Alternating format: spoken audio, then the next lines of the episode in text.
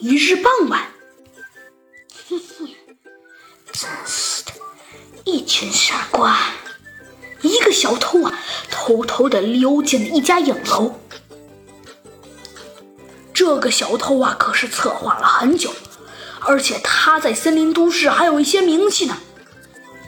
他呀，给他自己起了一个特别帅气的名字，叫做呃，就叫做小偷。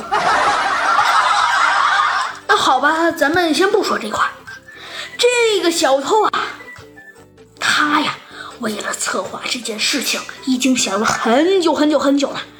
而他的目标，则是想偷昂贵的摄像器材。这个摄像器材呀，他可是查了好久好久。他知道，这一个摄像器材就好几百万呢。摄影室啊，全是关闭的，没有一点灯光。而且呀，这个小偷为什么能在森林都市有一些小有名气呢？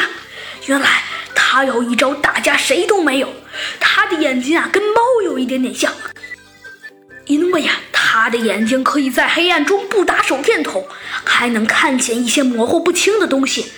这一招就连就连猴子警长也没有啊！这个小偷啊，左看看右看看，他看到桌子上有一部别致的闹钟，就用眼睛朝着钟看了一下时间。这个小偷啊，露出了一个狡猾的笑容。